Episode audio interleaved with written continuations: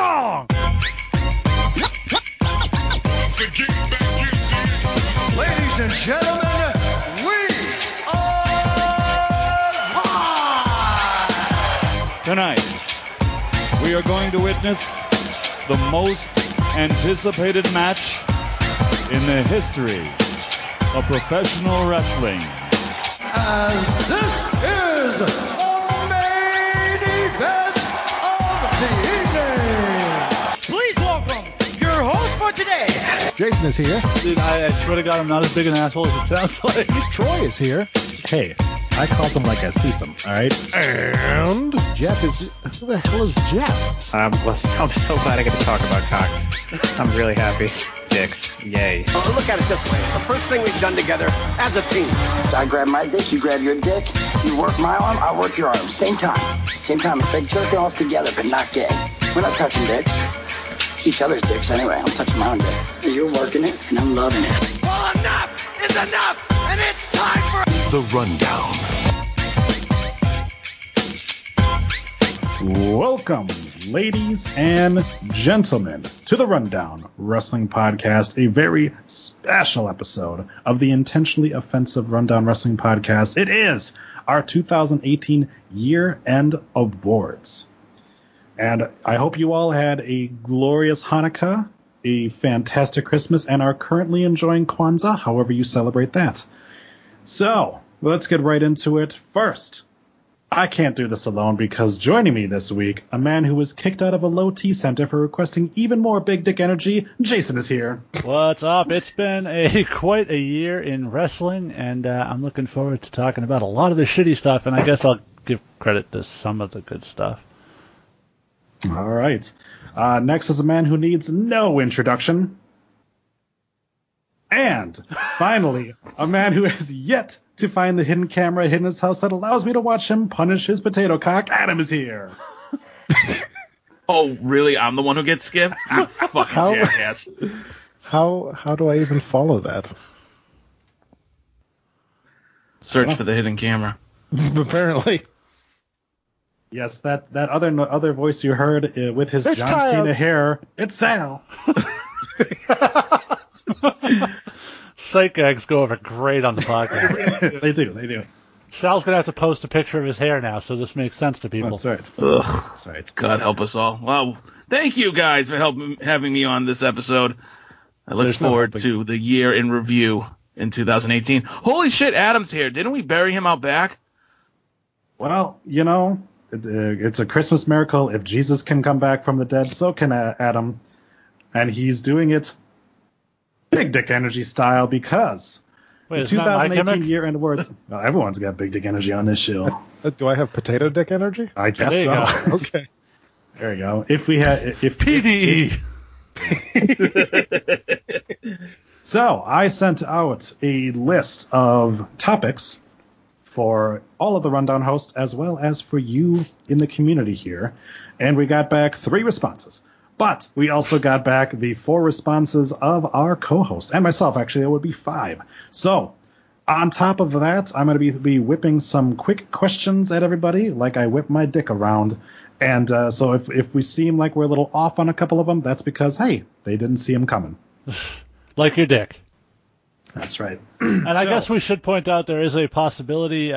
Jeff was in the process of traveling from the holiday weekend, so he may pop on a little bit later. We do have his picks to share, but if he gets the time and finishes taking his shit, he'll come in and join us. Yes, very much so. So a special thank you to Lindsay Hardy, Michael Smathers, and some asshole named Tostitos Vinny for taking time to give us their answers. I'll be reading them as well as my own and Jefe's. So let's get right into it with our first topic, the best booked title in WWE or NXT. So Lindsay went with... Lindsay is a male, by the way. Sorry, buddy. With the NXT Championship. Michael Smathers went with the NXT Championship, and I myself went with the NXT Championship. Jason, what did you go with? So I went... my original reaction was same as yours, the NXT Championship, but then I thought that it really has always been booked well. This year was really no exception. So what I went with was the SmackDown Women's title, because I think that title's been booked really well in terms of how they built Charlotte versus Asuka for WrestleMania, and obviously it's pretty much the top title on SmackDown right now with the women's feuds that are going on between with Asuka, Becky, Charlotte, etc. We're talking about these women main eventing a WrestleMania potentially. That's got to tell you exactly how good this division's been. Sure, we had points in the year where Carmella had the title, and you know that wasn't awesome, but by and large, for the most part, I'm saying that the SmackDown Women's title is leaps and bounds ahead of where I expected it to be this time of year. So I'm going to put that as my choice. And Jeff went with the Raw or SmackDown Women's Championship. That's two titles. Can you pick one, Jeff? Come on, Jesus Christ. He will do this more than once in his answer. Tosilos Vinny went with tag team. So I guess choose your own. Sal, who did you decide to go with? I went with the NXT Championship. I understand that it's always been that way, but this is a title that feels important. Every time it's on the line, you don't know which way they're going to go with it. I feel like the SmackDown Women's Championship lost steam when Carmella was champ, but also when Becky just lost it. Feels like they're just going to move all that momentum to the Raw Women's Division. Becky just lost it last month. We have no fucking clue what they're doing after that. Not even last month, 2 weeks ago. Adam. I am in exactly the same. I'm sorry. Hold on. I'm sorry, Adam. Fuck you, Sal. That's not what they. Okay, there we go. Entertainment. I'm in exactly the same boat as Jason on this. There was a debate between the NXT title and the SmackDown Women's title, and I also went with the SmackDown Women's title because this was the key to unlocking the potential that is Stone Cold Becky Lynch, marking one of the few good character decisions WWE made this year, which unsurprisingly was done accidentally. So. Exactly. All right. We're going to follow that up with the worst booked title. Lindsay and Michael both went with the Universal Championship. Okay. Sal, who did you go with? So what might come as a surprise, I'm saying the North American Championship from NXT. And the reason I'm saying that is because as a new title, it didn't feel established. There were times, many times, where it wasn't defended, even at the TakeOver specials. And I think it's lost a lot since it was introduced. Okay. Are you shitting me? Not at all, dude.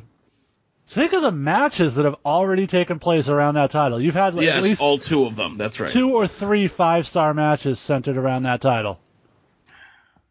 Fuck you, Sal. Right? Sorry. I don't give a fuck, man. And to me, they dropped the ball with it. We're setting up for Ricochet versus Johnny Gargano at the next takeover. We've had Aleister Black, which will happen next year. So right, but no, we've had Adam Cole versus Ricochet for that title. We've had Ricochet defend against Tyler Breeze in what was a great match. We've had the Ricochet Pete Dunne series. Like that title's been defended a lot on TV. It's been in high-profile, great, outstanding matches. All right. It's also been left off TV a lot. That's my opinion. Well, it's okay to be wrong. It's okay. He's so smug when he's wrong, too. Yeah. You'll want to talk. Vinny went with Cruiserweight. That's okay. Sure. Yeah. All right. Hefe went with the Raw Tag Team Championships, okay. Which, yeah, I can see. Obviously, we've talked a lot about the Revival not getting it, but the Tag Team belts over on Raw haven't really meant a whole lot.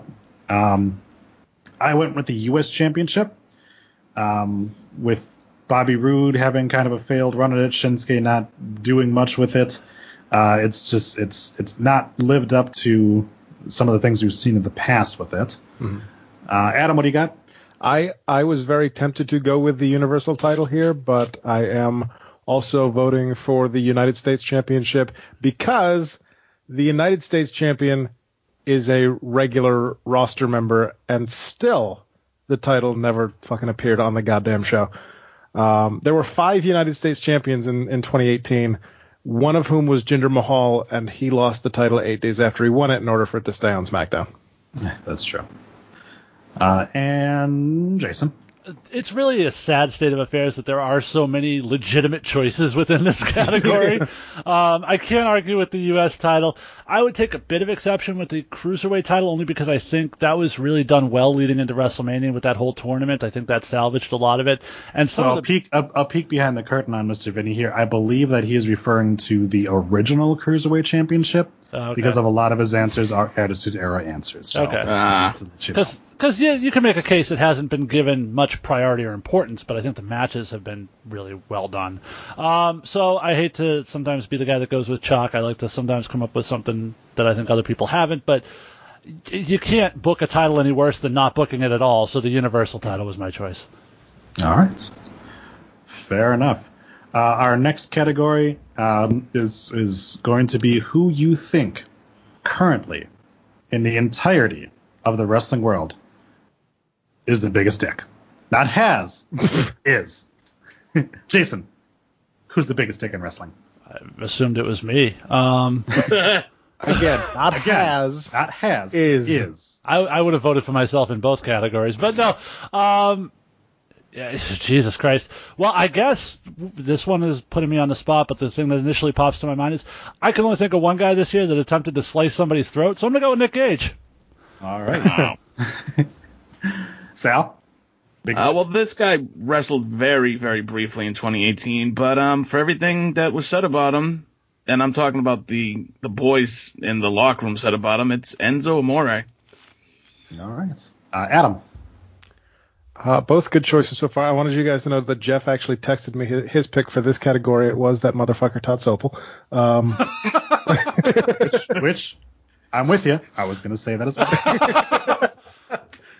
well. Doesn't Jeff refer to him as known piece of shit, Todd Sobel? That's what I refer to him as. Okay. Jeff just refers to him as a piece of shit. The two people who have never met him are the ones that have the most hostility towards him. That's true. Honestly, the first name that popped into my head was Brock Lesnar. But both Sal and Jason have also made good points here. But Jason's guy comes up a little bit later on my list, so I think I'm going to stick with Brock. All right.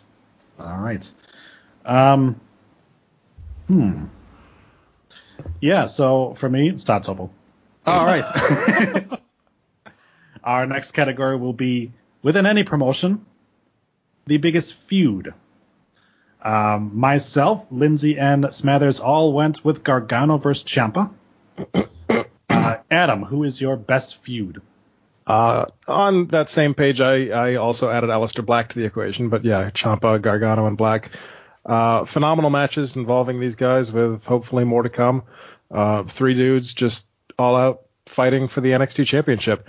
We had Tommaso's coronation, we had Gargano's heel turn, and Aleister Black just fucking being Aleister Black. And, of course, honorable mention to Velveteen Dream for the title match at War Games. All right. And Jason?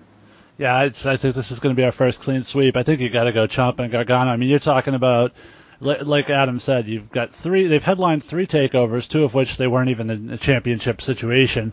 One where they were, and it spawned tremendous storylines like the Who Attacked Aleister Black, the heel turn for Gargano, the Velveteen Dream spot, and now the potential reunion of the heel DIY.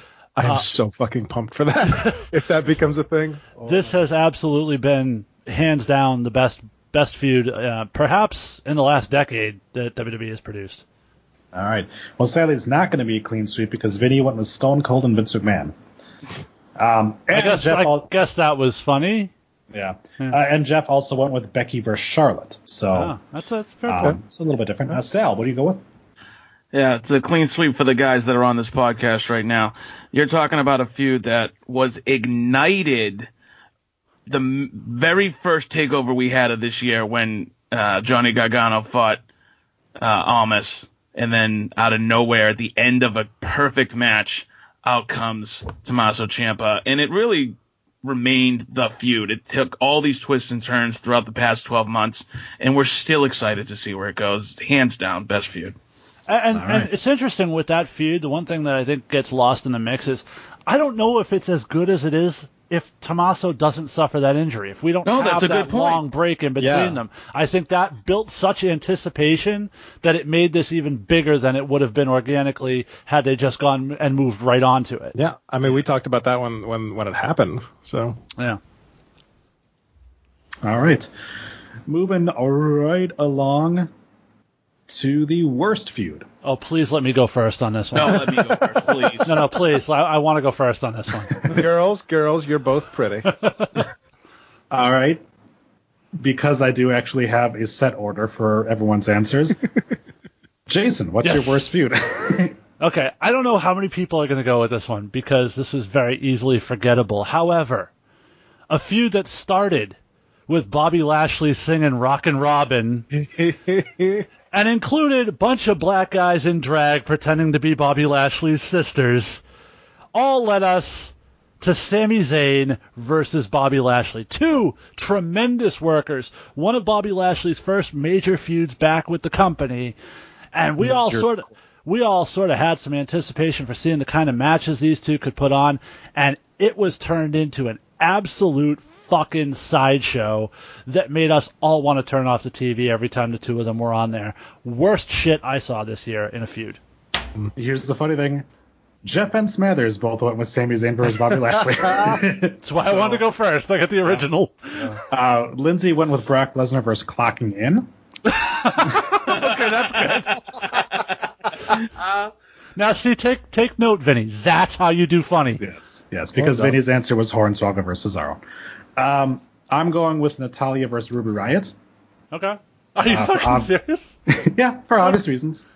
At this point... What are those obvious reasons? The obvious reason, Nalia, is that... sunglasses. Because this was a feud over a broken pair of sunglasses. Boogers on my face. And a woman crying in 2018. Ugly crying. Yep, and this feud went nowhere, and we're supposed to be into, like, the golden age of women's wrestling right now, and this felt so much like a feud that we would have seen 10 years ago. Yep. Yeah. I could make the case for the same case for Nia Jackson, Alexa Bliss, and the whole... Very much so, yeah. Yes. There's been a couple of them. Yeah. When you have such hot women's feuds right now, having such dud ones, such as Natalya and Ruby Riott, is... It's criminal. Salazar. So obviously there's a reason that me and Jason both wanted to go first. He did steal my thunder, but it's Sami Zayn versus Bobby Lashley. What a garbage feud from the fucking pre-tape that they had with Lashley, where he was just infatuated with putting his sisters over, to the segment with the guys in drag, to the obstacle course they actually did on Raw. That's right, yes. The whole thing was awful and not a way to bring Bobby Lashley back into the company. Yeah, I forgot about that obstacle course. Yeah, me too. Oh, God. All right. So our next topic. I didn't go. Oh, I'm sorry. We're so used to you not being here. We just... I know. All right, Adam, what's your answer? Peace out, guys. In addition to the ones that you named, Natty versus Ruby, Alexa and Mickey versus Nia, with all the fat jokes, Brock versus Roman, so many choices this year. However, I think ultimately this award, if you can call it that, needs to go to Vince McMahon versus the WWE Universe.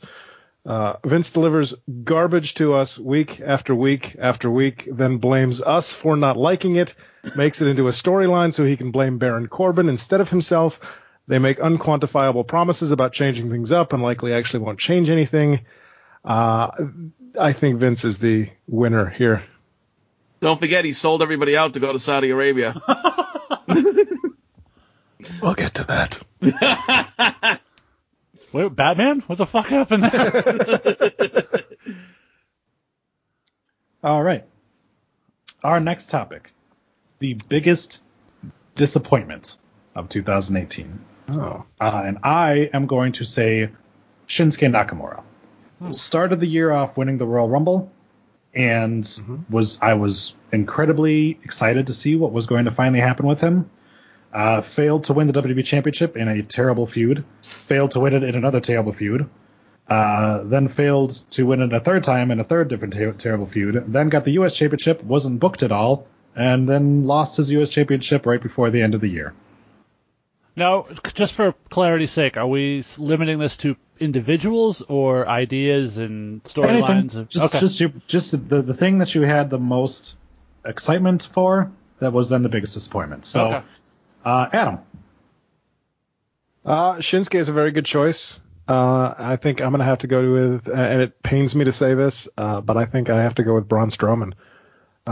Dude should have been Universal Champion on at least one occasion this year, and ends up getting shoved into this awful feud with Drew McIntyre and Bobby Lashley and Baron Corbin and fucking Constable Corbin, and then ends up with that elbow injury.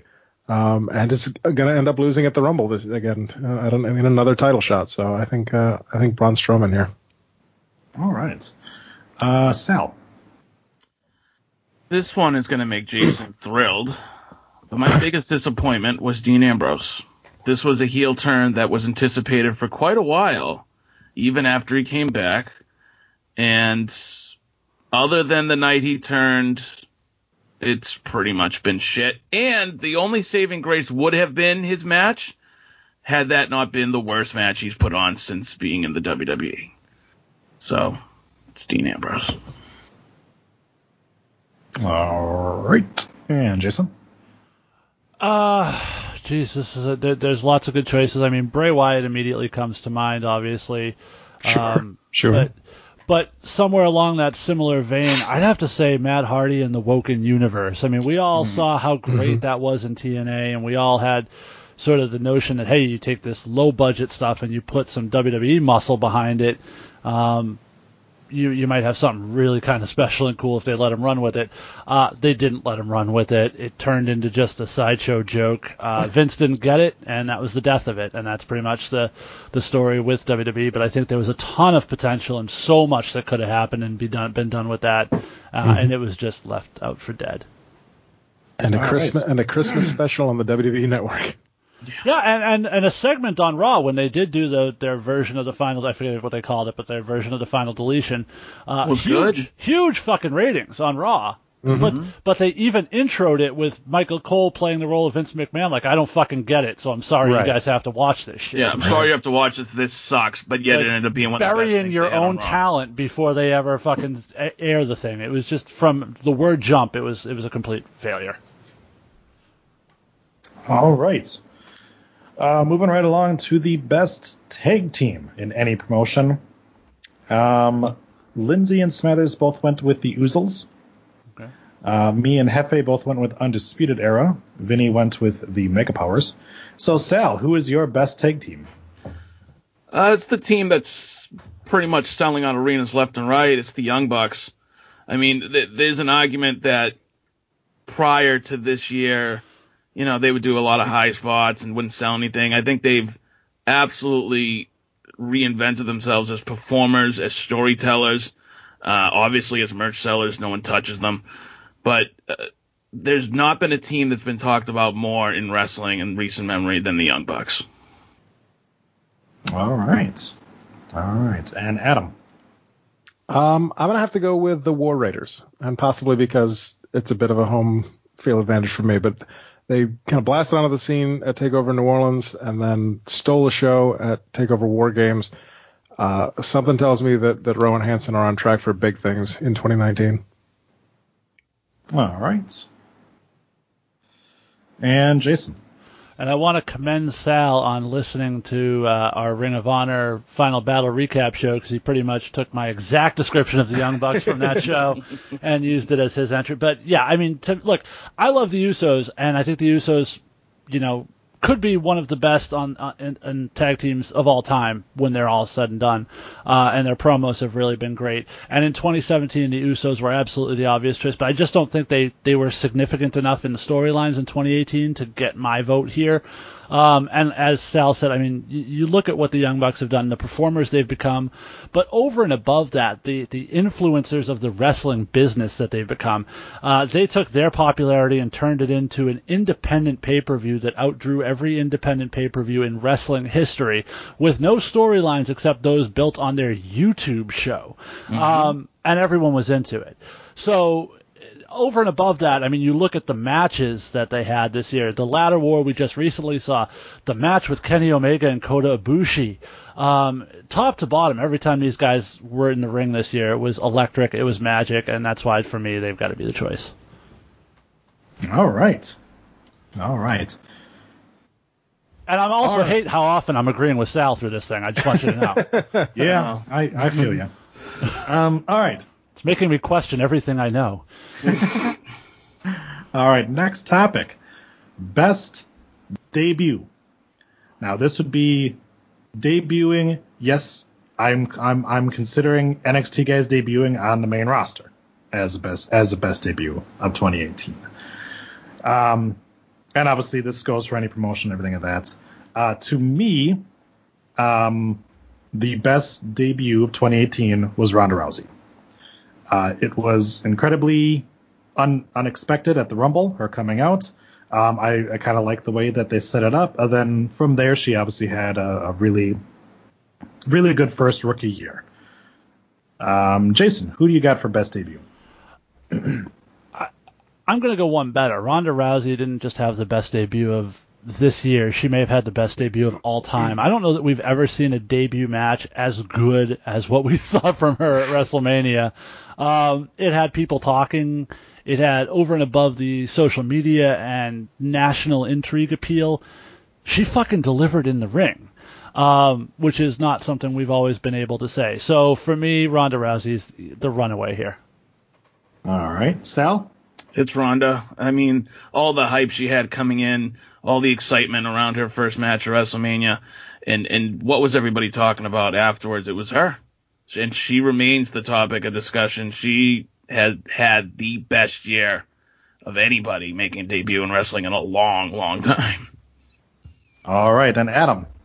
Yeah, it's going to be a clean sweep. I mean, I've said before that the play where she's at in terms of her in-ring talent is miles ahead of where she should be at this point in her career. I know we talked about it briefly before we started recording about how, you know, now they're starting having her call things in the ring, but just, you know, that match with Kurt Angle against the Authority at WrestleMania going on, you know, becoming the Raw Women's Champion. I think it has to go to Ronda on this one. All right. By the way, since we've got Adam on the show, can I just – I'm a listener of Adam's show, Making the Grade, also on this rundown feed. Can I make one point? Sure. Okay. You've never hesitated before. Okay, well, no, because I think this is something you say a lot, and I've heard it from other people too, and I think it should be addressed. Ronda Rousey's arm bar, bending it, quote-unquote, the way it's supposed to go. You bend your arm at the elbow like this, which she does. Then take that arm and turn it out, which is what she's doing, and that shit hurts. Yeah, that is not an unknown bar in UFC, so it is a legitimate arm bar. It's not the. I think people get confused because it's not the Fujiwara arm bar you're so used to seeing, right? Or the cross arm breaker, but it is a legit arm bar. Okay. I guess, I mean, that very well may be it. It's not what I'm used to. It just looks weird to me. No, and you're not the only one that said that. It's just every time I hear it, I'm like, oh, I've got to bring that up. Because just sitting there, you hold your arm like that and turn it the other way, you can feel the torque, and that's without anyone pulling. This has been Jason Critiques Your Podcast. All right, our next topic, best promotion. Me, Lindsay, and Smathers have all gone with NXT. Vinny has gone with $5 footlongs, which was a good promotion, except if you were under the age of 18. And right. Vinny got me on that one. All right. Adam, best promotion. I'm glad you already voted for NXT because that's what I was going with as well. Because I'm trying to get back into Ring of Honor at this point, but right now I really have only watched for the majority of the year WWE programming. But NXT is far and away much better than the main roster. Ring of Honor has potential. They yet again have potential. They've right. To me, this might be a case of addition by subtraction by losing the Elite, but we'll see. I was just going to say it'll be very interesting to see where they go from here with those guys leaving. Jason, If I really wanted to be different, I could make a definite case for New Japan Wrestling when you go back to Wrestle Kingdom starting in January all the way to Dominion, where Kenny Omega and Kota Ibushi put on what could be a great match of all time. All right, Meltzer, relax. No, I mean, it's legit, but by and large, I have to agree, NXT. Every single takeover, we sit there and go, this can't be better than every single takeover. At the end of every single takeover, we're sitting here having a discussion, is this the greatest takeover of all time? And that should tell you a lot. There you go. Sal. So I will freely admit that I haven't watched enough New Japan to, compare it side by side, but the promotion that I get excited to watch every time that like everybody said, the takeovers just keep topping each other. It's NXT. It's NXT because for the simpleness of what it is absolutely electric and outperforms every single show they have. All right. And Jeff? What?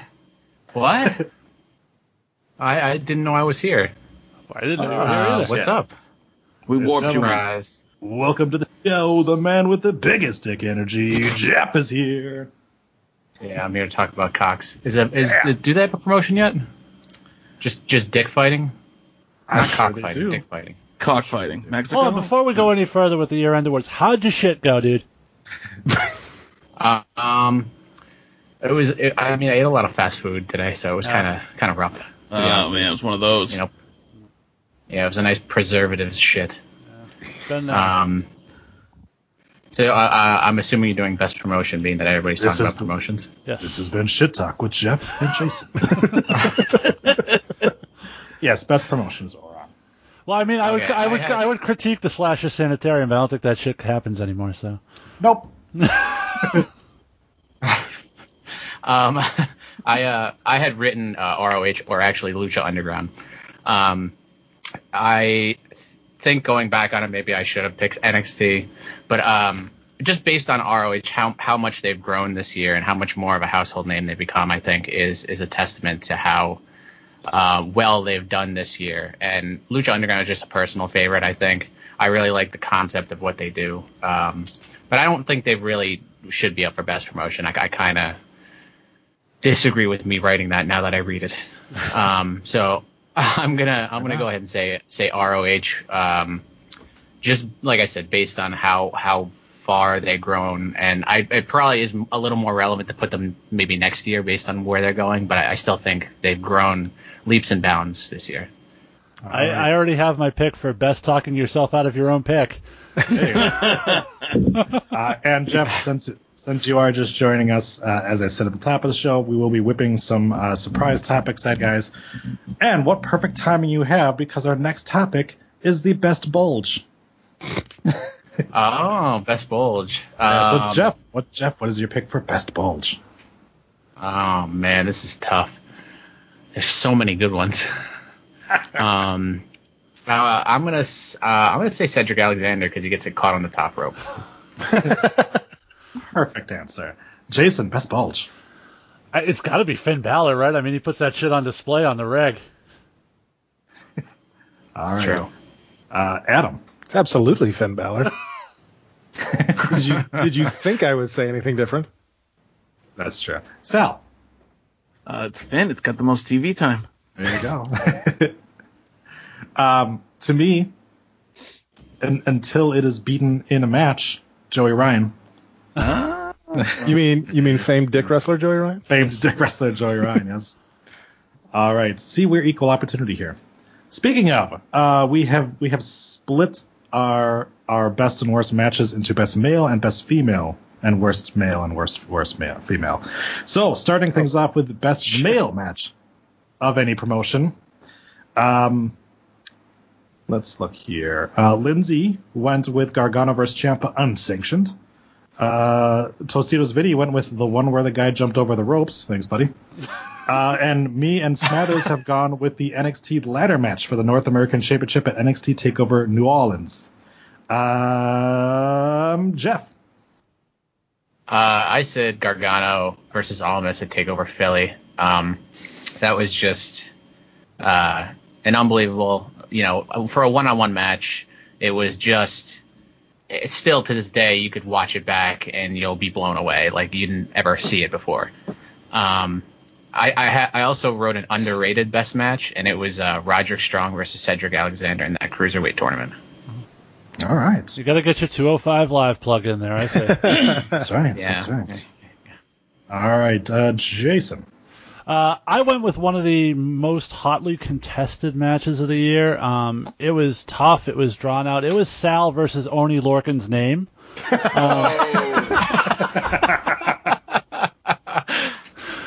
No, in seriousness. I actually agree with Jeff. It was for me, it was Gargano Almas. There were a few I had under consideration, so I actually went back and watched them all. And this is the one that particularly still holds up to me. It just... the presentation, everything about it, you go back and you watch it, and it starts with Moro talking about how Gargano's father just had heart surgery, and he plays the ultimate underdog, and there are sections to this match. It starts with them doing just catch-as-catch-can chain wrestling, and then they switch to more of a lucha style where there's high-flying and big spots everywhere, and then it transitions to them just fucking strikes and beating the shit out of each other, and then you've got Zelina Vega getting involved and Candice LeRae, and then the concussion spot on the ring road, just so many kickouts. The crowd, every single two count was hot as hell. To me, nothing else got close to this. This is, to me, the best takeover match of all time, and this one stands up. This one's right for me in the pantheon of best matches I've ever seen. All right, speaking of having your panties on, Adam. Best male match. That's the second weird introduction you've given me tonight. Though TakeOver War Games added two huge contenders to this list with Gargano versus Black and Ciampa versus Dream, I still have to go all the way back to January for Gargano versus Almas for the NXT title. Absolutely scintillating matchup. Could have gone either way at any time. Just fantastic. All right. And Sal. Jason, I'm surprised you didn't go with Kenny Omega versus Okada. It was on the list. It was on the list. But the thing is, the reason I'm a fan of those two guys, but at a certain point you get to like an hour and a half match. It gets a little... You can't continue that energy all the way through. And I thought Gargano and Almas was just stayed up the whole time. So there were a lot... Looks like you, dick! There were a lot of really good matches this year, and, you know, a lot of them coming from NXT, a lot of them coming from New Japan, hell, a lot of them coming from Final Battle. For me, the match that I thought told the best story and had the most emotion might surprise you guys, but it was from All In, and it was the NWA World's Heavyweight Championship, Nick Aldis defending against Cody. Everything from the entrances to how they built the match in the 10 pounds of gold series to, you know, Earl throwing up the axe when Cody was on the outside, making it seem like the match was going to be thrown out. You know, Brandy's involvement. I love the story that match told, and to me, it was match of the year. Yeah, that was actually on my short list, Sal, for what it's worth. But to me, the in-ring just wasn't quite there with Almas and Gargano. All right. Moving right along, because we are equal opportunity, who's got the best tits? I'm going to start with the man whose answer I already know, Jason. I could throw in a dark horse here for B. Priestley, because if you're not familiar... More on that to come. Yeah. From me, at least. So to speak, I guess. So to speak, yeah. Well, who do you think my answer is going to be, just out of curiosity? Well, the thing that's always the answer, Mandy Rose. Mandy Rose, see, the thing I like about Mandy Rose more so is even her ass, to be honest with you. All right, well, more on that in a little bit. Wow, best rack in the business. There's a lot of very, very good choices for this category, and to throw me on the spot with this one is very unfair. However, if you force me to make a pick right now... Hey, I'm not forcing you, because I yelled surprise. That's a callback, folks. See, I could break this into so many different categories. All right. We've only got like a little bit of time. I guess if I have to pick, I'm still going to go. No, she wasn't. I don't think she wrestled this year, so I guess I can't go with Eva Marie. You know what? God. Nikki Bellas are still fantastic, and they've been around a little bit, so we'll go with her. All right. Me, because I love them natural, would be Bayley. Adam.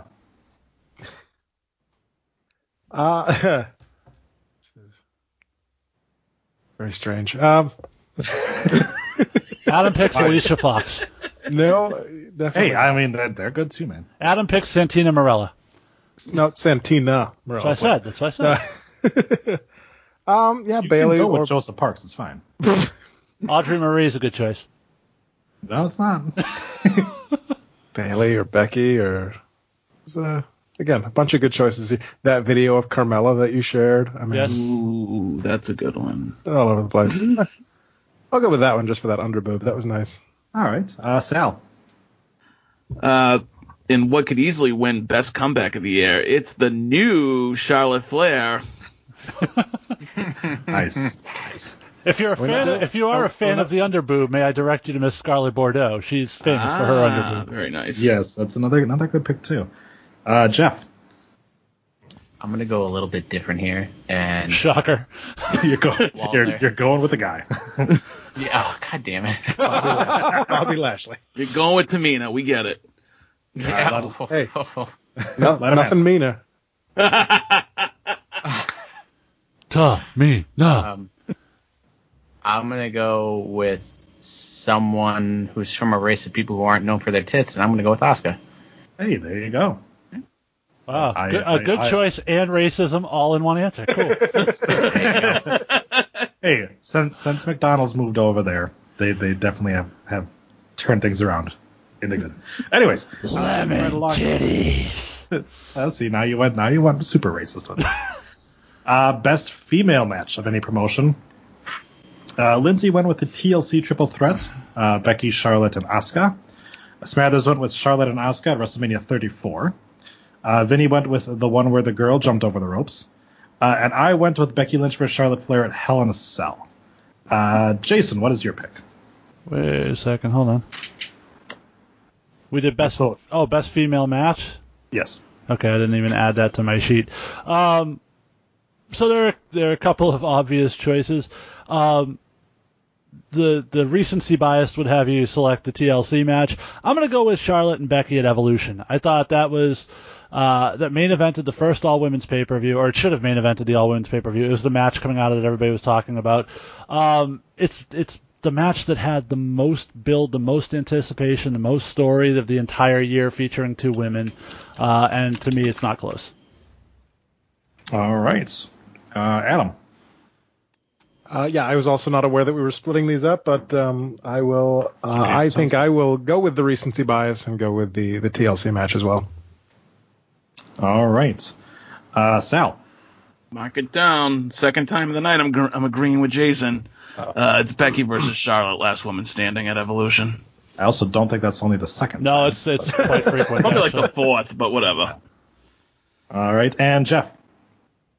Yeah, I went with the TLC as well, as I wrote down right now on my sheet. All right. Honesty, I like it. All right, moving right along to the worst male match of any promotion. Now, obviously, we know there is a lot of garbage wrestling out there. So for us, obviously, we're looking more at the people who we expect to have better matches that happen to have terrible matches. Because, let me tell you, there's a ton of matches you could throw in as of just nobody wrestlers out there. So Lindsay went with Brock Lesnar versus Braun Strowman, which is a good pick. Smathers went with Cena versus Undertaker at WrestleMania 34. Vinny went with the one where the guy did that move I don't like. I went with Jeff Hardy versus Jinder Mahal at Greatest Royal Rumble, which featured the first time that Jeff Hardy used his airbending abilities. Adam, what was your pick? As you were saying, WWE gave us a lot of options this year. You had The Undertaker versus John Cena at WrestleMania. You had Strowman and Nicholas versus The Bar. Lesnar versus Roman in the cage at Greatest Royal Rumble. Roman versus Strowman at Hell in a Cell that ended in a no contest for no fuck damn reason. But I think ultimately I have to go with a match that ties right into my worst feud of the year, AOP versus The Bar, because I can just picture Vince sitting in Gorilla cackling madly to himself as the rest of us sat there on our couches thinking, really? P? That was the debut of the Piss God.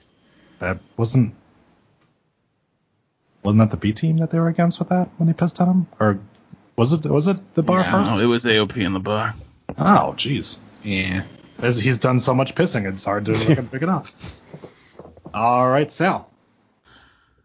I went with a match that not only should it not have happened, but when it did happen, it was atrocious, and that was DX versus the Brothers of Destruction. Oh, how awful! I mean, even to the point where Triple H tore his pack. Like, talk about matches that should never have taken place. Fair enough. Jeff. I had a close second with Braun Strowman versus Kevin Owens at Extreme Rules, because I expect a lot more out of Kevin Owens in the lead up to that thing. Just the goddamn porta potty. But I actually ended up going with the Brothers of Destruction versus D-Generation X as well. That was horrible, and it took place in that blood-soaked country. There you go. And Jason. I would have gone with the DX, but I never actually watched that match, so I can really good conscience pick it. So I went with one of the ones Adam hinted at but didn't pick, Braun Strowman and Nicholas versus The Bar from WrestleMania, because when you think of this, you had so much sort of anticipation, like WrestleMania, big return. We saw the year before the Hardys return, and what a moment that was, and like, who the fuck could Braun Strowman pick? And he walked out there after months of build with a mystery partner and didn't even fucking know who he was picking. He walked out in the crowd and grabbed some kid, and they took the titles off of The Bar at WrestleMania and immediately dropped them the next fucking night, only for a fucking tournament to take. Like, it was just ridiculous, the entire concept, the entire execution, and it was shitting all over the legacy of tag team wrestling at WrestleMania. There you go. Oh, can I just interject to hammer home your point, Jason? They had Bobby Lashley debut the night after Mania. He said no. And Lashley and tag team Strowman, specialist. Lashley and Strowman ended up being a tag team, so you legit could have made that Lashley and made it a moment. Mm-hmm. That's right. He was getting that ass ready, though. Speaking of, our next topic, best male ass. So I'm going to start with Sal. Oh, man, talk about putting me on the spot here. Can't say a bad thing about him because he's got no friggin' body fat. Still got to be Finn Balor. All right, Adam. All right, I was going to say a dude whether you specified or not, so there you go. Finn Balor. All right, Finn Balor. Jeff? Seth Rollins is a close second, though. I think this is easy. I think it's the guy with no front and a giant ass, Titus O'Neil. Very good. I personally go with McIntyre. Jason. I guess if I was picking on behalf of my wife, it would be an easy one. But I'm going to pick on behalf of myself and compliment the guy whose glutes we see every single Monday night. Bobby Lashley shows his ass. Right. Negative points. All right. I used that category just for that setup. Thank you for hitting that one out of the park, Adam. Yeah. Worst female match of any promotion. Again, there's some bad shit up there, but we're looking at people who should have some talent. Again, I am reading this exactly as one of our fans put in. Michael Smathers said tie most of them. Vinny went with Mae Young's corpse versus Judy Garland's corpse. Ew. Lindsey Hardy went with anything with Alicia Fox. That was gonna be my vote. I went with anything with pussy farts. Sal. This match was so awful that it's a stain on that card, and that's WrestleMania 34, Alexa Bliss versus Nia Jax. Everything not even from close, dude. Everything from the build before it to no, the you're supposed to scream, "Fuck you." Fuck him. Everything from the build before it to the fucking promo that Nia did afterwards, and I just hated the fucking match. God, stop. Hopefully it's not on the DVD. Jeff.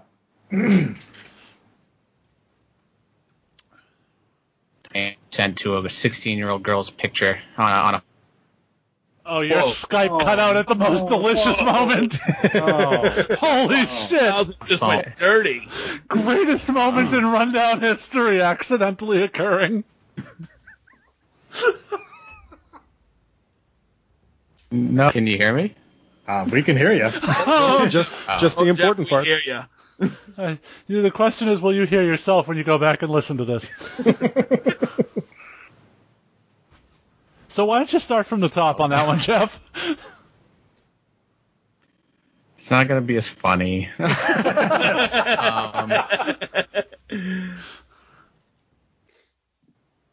just involved jizz pictures sent to a 16-year-old girl's phone. That's all. Okay, it actually didn't get any better. Okay.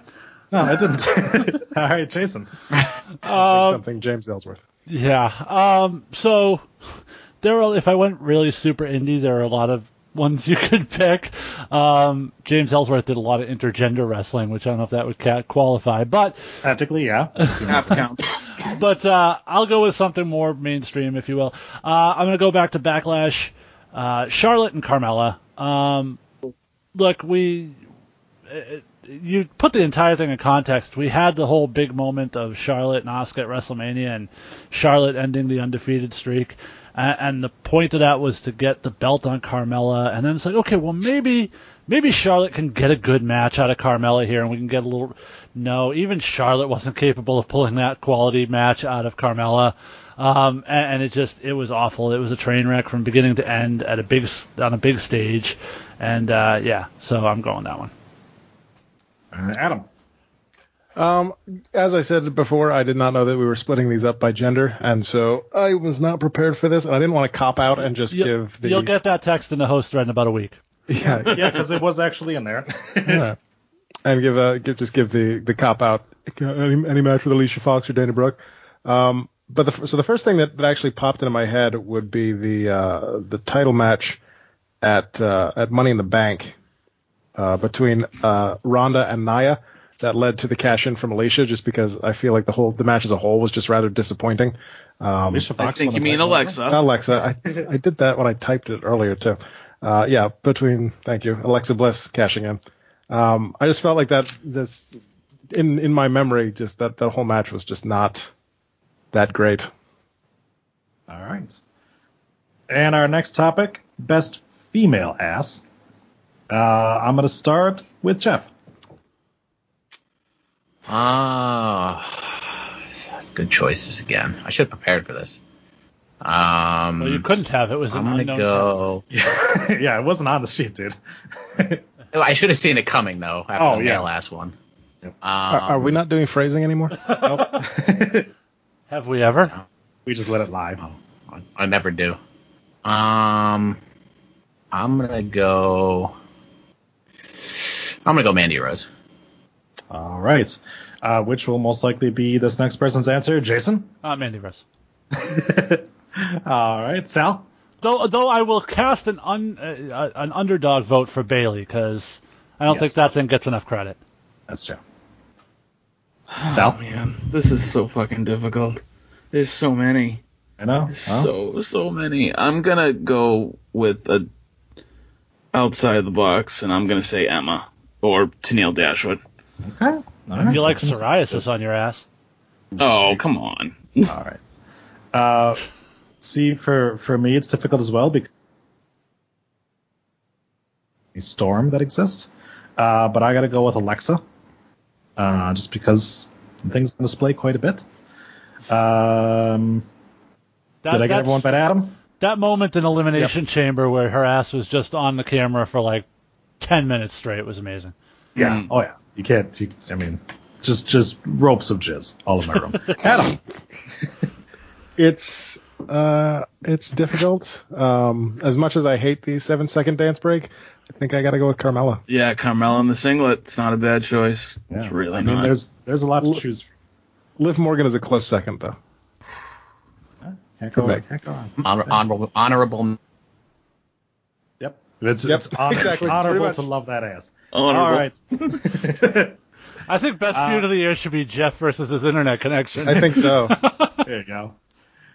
Best pay-per-view or special event or whatever you want to call it. Vinny showing that he's a pedophile, 10 Lolitas in Paradise.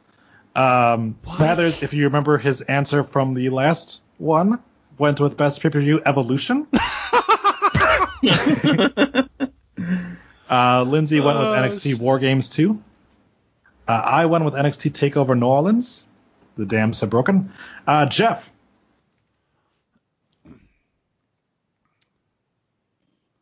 Thanks, Jeff. You're gonna, yeah. If you're still there, Jeff, you're gonna need to talk as soon as I say your name. Otherwise, we're going to assume that you're gone. Oh, he's trying. He's trying. Yeah, Jeff, you're talking. Yeah, we can't hear you, dude. Jeff, if you gotta hardwire in or something, we get it, man. Do what you gotta do. Get hard, dude. Get hard. We'll come back to Jeff. All right. Evolution. We'll come back. I think he said evolution. We got an answer. All right. We got an answer. Here it comes. Revolution. All right, Jason. It's a mystery. I was really, really torn between two. Evolution was definitely one I would give tremendous credit to for all the reasons we talked about when it happened. I thought it was groundbreaking. I thought every match seemed to deliver. I know Adam wasn't as huge a fan of the setup. I thought the setup added the ambiance to the thing, which was great in the presentation overall. But my final pick has to be, and again, maybe I'm subject to recency bias, but TakeOver War Games 2. You go back and top to fucking bottom, that entire card. The 2 out of 3 falls women match wasn't my favorite match for the females this year, but even that was still good. You had some storyline in there with the other girls getting involved. You had Aleister Black and Johnny Gargano, and God fucking damn, that was brutal. You had the Velveteen Dream and Tommaso Ciampa, and the way they worked that fucking match. You had just everything, and then to top it all off with the War Games, and I got 2 fucking words for you: double moonsault. Jesus Christ. Yeah, that's got to be the pick for me. War Games 2. Do a double moonsault, pussy. Yeah. And he did it. He did. All right, our next topic is... hey. Oh, sorry. I forgot you're still here. Sal! He's just going to pick what I said anyway. No, I got one that's going to top yours, and that's NXT Brooklyn 4. Because from top to bottom, whether it was Velveteen Dream versus EC3, Ricochet versus Adam Cole, Tommaso Ciampa and Johnny Gargano on the Last Man Standing, I love that whole fucking card. And let's not forget, it kicked off with the Undisputed Era and a classic against Roderick Strong. I mean, Mustache Mountain. So I would make a case that was one of the my least enjoyed NXT takeovers of the year. But go ahead. That's only because you don't like black people. All right, worst pay per view on any promotion. I still didn't get to go. But no, that was me, not Adam. My answer is basically the exact same as Jason, so it's okay. All right, that's fine. Like I said, stop picking on Adam. That guy knows what he's fucking talking about. All right. Well, sorry about that. I deleted something before I needed. I should have. All right, worst pay-per-view. Lindsay went with Backlash. Exactly how he typed it. Smathers went with Survivor Series. Oh my God. I went with Crown Jewel. How is there any other answer than Crown Jewel? I agree. How is there any other answer than Crown Jewel? And the only reason, because both of them were terrible, was because I like Royal Rumble-style matches, so that gave me a little bit of an edge over Crown Jewel. There was one fucking event this year that had a backdrop of a dude getting murdered and chopped into little bitty pieces. Nothing is fucking going to beat that. Sorry. Yes, it's true. All right, so Adam, tell me why it's not Crown Jewel. It's Crown Jewel. Okay. End of discussion. Sal? I can't comment on Crown Jewel. I didn't watch it. Neither did I. I know, but that's why it's the worst. I have to go with something that I watched, and for me, it was Extreme Rules. It was the Bludgeon Brothers versus Team Hell No. It was Alexa Bliss versus Nia Jax. It was just awful. Dolph and Seth in that match where people were counting down in the crowd. Ugh. Just ugh. All right. But nobody got murdered, so. Nobody got murdered? But your pick is fine. Your pick's fine. Jeff. Clearly you're okay with Please hear me, channels. Crown Jew. I can hear you, Crown Jew. All right. Okay. All right. Did you restart that router there, Jeff? Apparently not. Okay, moving on. All right. Did I forget to type that in there? Oh, no, I didn't. Okay, the next topic is worst debut. I would have to go with No Way Jose. Because he was the same dumb gimmick that he was before. Pretty sure he debuted in a loss. And nobody gives a shit about him, and I'm surprised he's even still on the roster. Jeff, worst debut. I had the same thing. I'm trying to just get it in. Herpes? I'm trying to get him in quick. All right. That's what she said. Jason. All right, No Way Jose is certainly a worthy competitor here, but I'm going to go with Sanity because we spent months seeing, or at least several months seeing Sanity debuting soon, and then we stopped seeing Sanity debuting soon, and then Sanity never debuted, and then Sanity debuted once, and we never saw them again until Survivor Series when they went, oh, fuck, we need some teams, here's Sanity. So I'm going to go with Sanity. All right. Fair enough. Adam. By the way, runner-up for Best Male Ass is EC3, just based on the NXT vignettes that they've been on for the past 3 weeks. Yeah, the debut category is always the most difficult for me because I have ADD and don't have any kind of attention span to remember back to fucking January when people came in. But you sparked a memory in me, and I will also go with No Way Jose, if only because when he debuted in NXT, my first thought was, there's no fucking way that will ever work on the main roster. See, but No Way Jose gets a pass from me because Anthony Green was in the conga line once. Right. Yes, he was. All right. So, for me, it was Sanity. Like Jason said, it was so confusing how we did all these vignettes, then we stopped, then they showed up, then they stopped showing up. What the fuck did they do to a gimmick that actually worked in NXT? It was mind-boggling. Can I say you speak very clearly for someone with Jason's dick in his mouth? All right. So now we head to a topic that was a little bit more difficult for some of our fans because a lot of our fans are WWE only fans. But the best independent worker, male or female. This is obviously anyone who doesn't work for NXT or WWE. Lindsay Hardy's went with that guy that did the cool thing that one time. Mike Smathers went with Cody. Vinny went with I don't watch car racing because it's independent. I went with Kenny Omega. Adam, best indie worker. Troy, this is when you get to take a nap. Being in New England, I feel that I have both an unfair advantage in this category, but also a huge disadvantage in this category just because of the sheer amount of talent that is in this area. And yes, I'm going to be a total homer here. Anthony Green, Cam Zagami, Richard Holiday, Robo, CPA, Dan Terry. Okay, not Dan Terry, but I'm going to go with a guy who got noticed in a big way, ended up signing with Evolve, a kid named Josh Briggs. I think big things are coming for that dude in the next few years. All right. Jason. I will... That name Adam just gave you might make an appearance later on in my list. But for this particular one, look, there are a lot of great local indie guys, and I could go up and down a similar list probably to what Adam could come up with. But to me, you're talking about there's a guy who many and very rightfully could call the greatest wrestler on the planet right now. He's competing over in New Japan. He's Kenny Omega. And when you're talking about people not signed to WWE, if you're talking about the best potential wrestlers in the world, I think that's the guy that's got to be atop the list for me. All right, Sal. The game changer, the one who will change the world. To Jason and Troy's point, it is Kenny Omega. You guys keep pronouncing his name weird. Jeff. I actually went with Cody Rhodes based on his star power, and he's kind of just elevated everything he's been in the indie scene and drawing a lot more eyes to it. Don't call him Rhodes. Cody. All right, moving right along to the worst indie worker, male or female. Again, this one, there's a lot out there. Let's be honest. But for me, obviously, I wanted to go with somebody who is getting opportunities, who maybe didn't deserve opportunities. Mm-hmm. Somebody who I may have chosen for best ass, but definitely am choosing for worst indie worker, and that's Rebel. Oh, my God. What? I picked the same thing.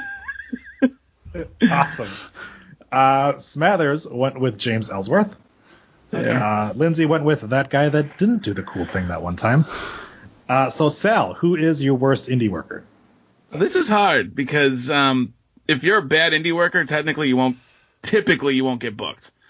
But for someone who I've seen on the scene a lot and she's been on TV a lot, it was actually Alicia Edwards. That bitch is fucking horrible. All right. All right. Jeff.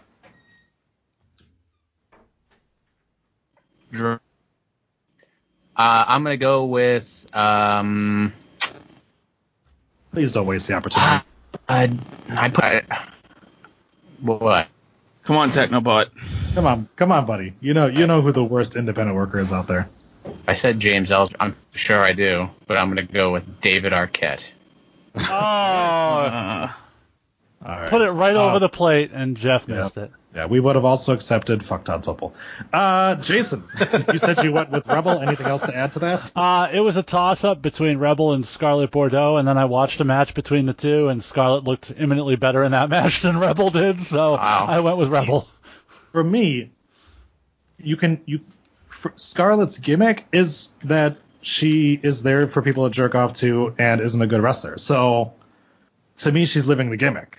Whereas Rebel is booked as somebody who is supposed to be competent. So that's why I went with Rebel. And don't consider Scarlett to be a bad worker. She just is doing what she can do with what limitations she has. She's not a bad character. She is a damn bad worker. So she's a terrible worker. Well, that was the question. Like I said, it's category's worst worker. Yeah, but she's a good character. So that's why it puts her not as the worst in my book. That's why Rebel is the worst, because Rebel is not even a good character. Adam. Jason mentioned him earlier, and I've already forgotten his name again, but that dude that tried to kill David Arquette. Nick Gage. Nick Gage. For taking advantage of Arquette's inexperience in order to use his name to make more money for a show and put him in a situation he absolutely should not have been in. Fuck you, dude. Okay. Our next category... He'll be wrestling John Walters coming up soon, and I'd love to see him try some of that shit on Walters. So our next two categories here make a return from our past episodes. This is the best comeback, which is not be a best debut, but a best return from injury or return to a promotion that they had left. Hmm. I know that this is probably going to be one dominated by one person in particular, but we're going to go ahead and try it. So, Jeff, best comeback. I'm going to go... This was an...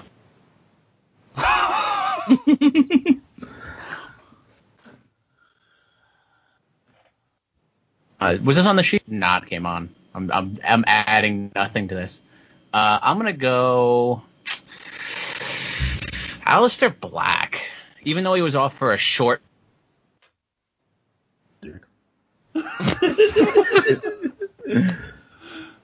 period on again. Oh, what's going on? You're good. We got the gist of it. We got some words. Okay. We got enough words to cobble together an answer from you. You said Aleister Black. We got it. Yep, we got it. Jason. Just stick to names. For me, this is a very easy and one-off answer. Tommaso Ciampa. The guy came back from his knee injury at TakeOver Philly to attack Johnny Gargano, and then became the biggest and best heel in professional wrestling, did absolutely everything right to make the crowd hate him, won the NXT title, sits there, still one of the best promos in the business, hands down, not even close, Tommaso Ciampa. Yeah, see, and that's why I said I thought this was going to be dominated by him, because Tommaso really did. Since he came back from injury, he's been on a roll. Adam. Yeah, it's Ciampa. All right, Sal. Not kidding. I legit forgot he was hurt for most of 2018, but yeah, it's Ciampa. We talked about it like. Well, he was hurt for most of 2017. Yeah. He wrestled for most of 2018. Sorry. Yeah, it's Ciampa, hands down. All right. Our next topic is the please go away. This is for somebody who we wish would get injured and leave. For me, and you can hate me all you want, it's Lio Rush. I won't hate you for that. My man. All right. My man. All right. Sal, please go away. Fuck you. It's Nia Jax. Fuck that bitch. Breaking people's faces. That is another perfect answer to this question. Adam. Vince McMahon, forever. Ooh. Not a bad answer. Not a bad answer. Jason. Sorry. Forever. Jason. Jeff's internet provider. No, I'll go with Jesus. I hate this category because I always hate to talk about people losing their jobs. But fucking Nia Jax, come on, dude. Thank you. Right. Jeff. Alicia Fox. Perfect. All right. The next topic is the next big thing. Now, the next big thing, obviously, is somebody who is not quite a main eventer in wherever they're at, but we feel is going to be a future main eventer or somebody who's going to be taking on the world coming up here. So we're going to start with the females in NXT. Lindsay has gone with Jessamyn Duke. Smathers has gone with Lacey Evans, which is still an acceptable answer because she has not debuted in the main roster yet. I have gone with Toni Storm. Jeff, who are you going with? I went with Dakota Kai when she returns. Okay, love her. I love her ring work, and I think she's got a great look, and I love her. I love that she gets intimidated, but she has a never give up attitude. I like the character. All right, and we heard every word of that. I was just gonna say you heard everything. Yeah, that was awesome. It's so good for one answer. There you go, Jason. Jesus, I'm actually in the process of changing my answer here. Originally, I was gonna go with Bianca Belair, but I do, upon further examination, I've changed my answer on this one, because to me, when I look at somebody who I think has all the tools to be a huge, huge star, Bianca's got a lot, but I think there's a certain disconnect with her and some of the fan base. I don't know if it's the attitude, the overall presentation, but for me, when I look at somebody and I see star written all over them, and Toni Storm is a good choice here, but I'm going to go with her counterpart in NXT UK, Rhea Ripley. You look at what she did in the Mae Young Classic, just off the cuff when Nixon Newell got hurt, the way she played it off, like, she's almost like Drago in Rocky IV. If he dies, he dies. Like, I don't give a shit. I thought that was just amazing off the cuff character work by her. And then to follow it up with what she's done in NXT UK since then, I think this girl has dollar signs written all over her. Mm-hmm. Yeah. It's a good problem to have right now that there's so many different answers that we're coming up with for this. Mm-hmm. Adam. I have said it for a while. She's my favorite thing on NXT right now. It's Nikki Cross. She's coming up to the main. Nikki has to play Becky. She's being called up to either Raw or SmackDown, wherever she ends up. I hope that she continues on the path that she's on, and I hope she ends up with one of the two titles. And maybe if she goes to SmackDown, it'll give them an excuse to use Sanity on TV. That okay. Sal. Troy, I had to go with Toni Storm. She definitely is a star just waiting to burst out of that UK division. She got to get over here to the States. She's got to get on TakeOver. And then once she gets to Raw, SmackDown, because she will, she'll be the best thing happening. All right. Can we have just one match with Toni Storm where every move she does, they call it the Storm End? You mean the Storm Zero? Storm Zero, yeah, Storm Zero. That's what it is. So can I just? She does a big boot. Oh, the Storm Zero. See, and Toni Storm would be by far the answer if we were talking just in ring. But I feel like her sort of promos and her character work needs a little work. She seems a little stiff in that category to me, and Rhea just seems much more comfortable in terms of her character presentation. Again, like I said, it's a good problem to have. Yeah, exactly. Yeah, there's so many good ones out there. There's so many answers for this. And then we move on to, I think I'm the only one of our people that has an answer for this, other than you guys. The next big thing on the independent circuit for females. And I went with Bea Priestley. Nice. Okay. Lindsay went with that cool chick. So there you go. Smathers did not answer because he hates women.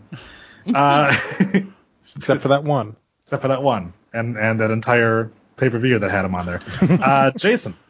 I'm going to go with Britt Baker. For those of you who maybe saw her at All In, she's made some appearances in Ring of Honor.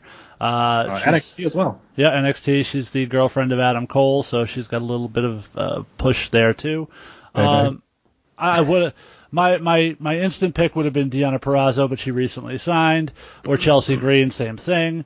So Britt Baker, DMD, is my choice. I think this girl's got a lot of talent, and I think there's big things in store for her. Yeah, I just saw her recently on an episode of Ring of Honor that I watched, and I can all agree with that. All right, Adam, which New England woman are you going to pick for that one?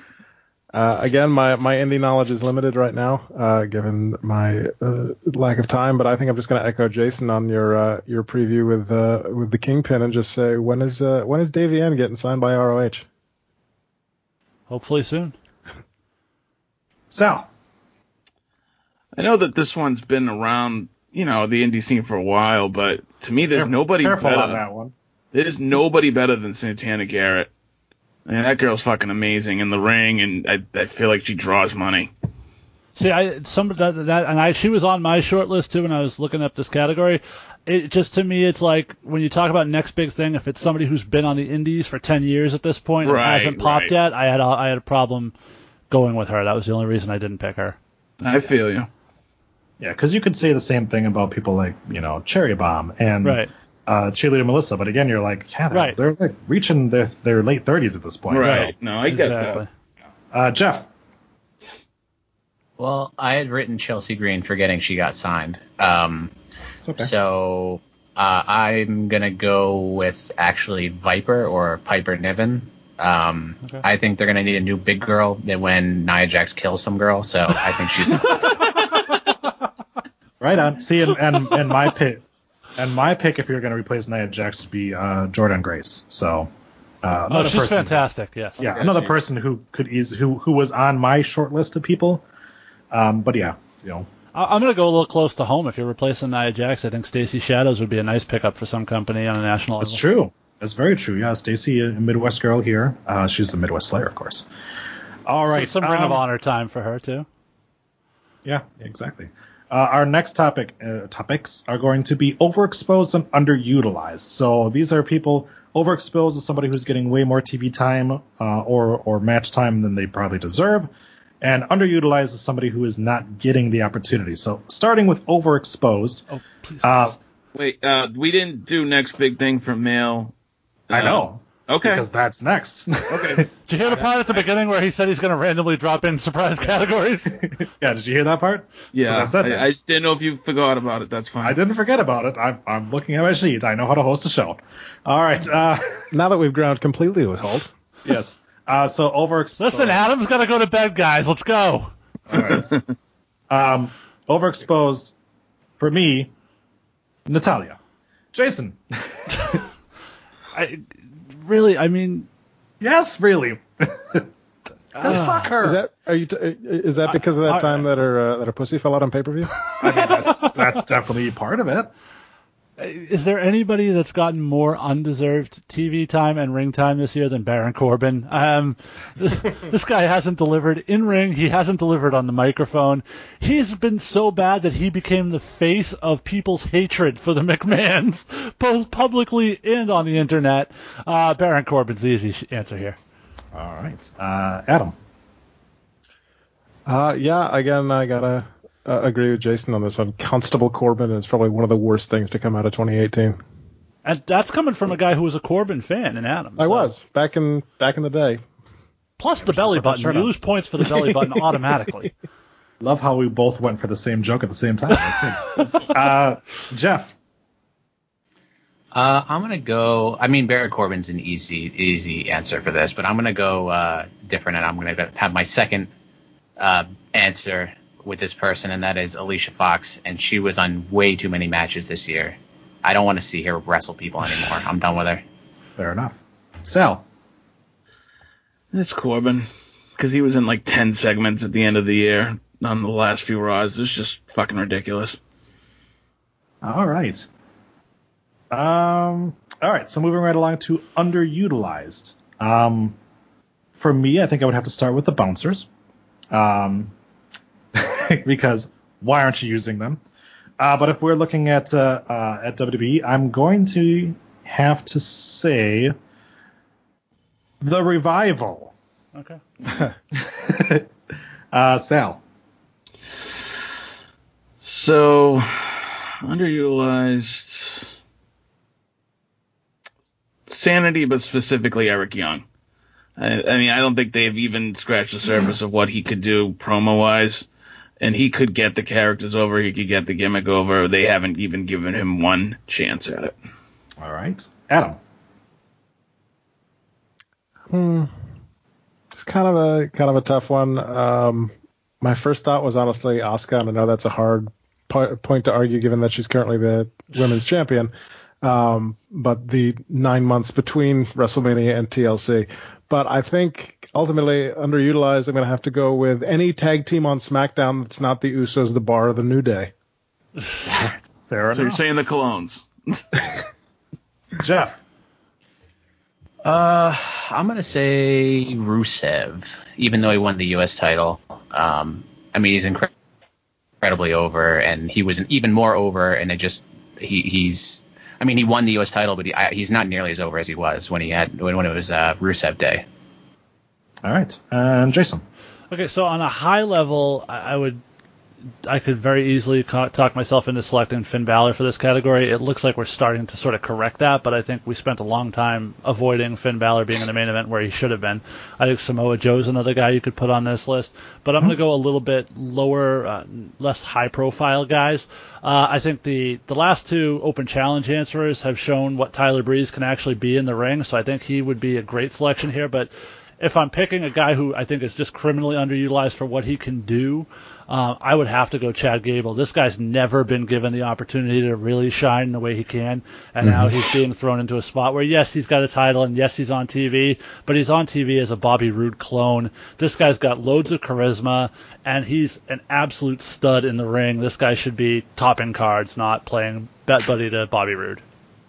All right. And, of course, Ty Dillinger. I was going to say perennial choice, Ty Dillinger. Mm-hmm. Yes. Well, he's injured now, so he can't be utilized. I think most underutilized should just be the Ty Dillinger Memorial Award. Fair enough, yes. Okay. Well, yeah, once he gets released.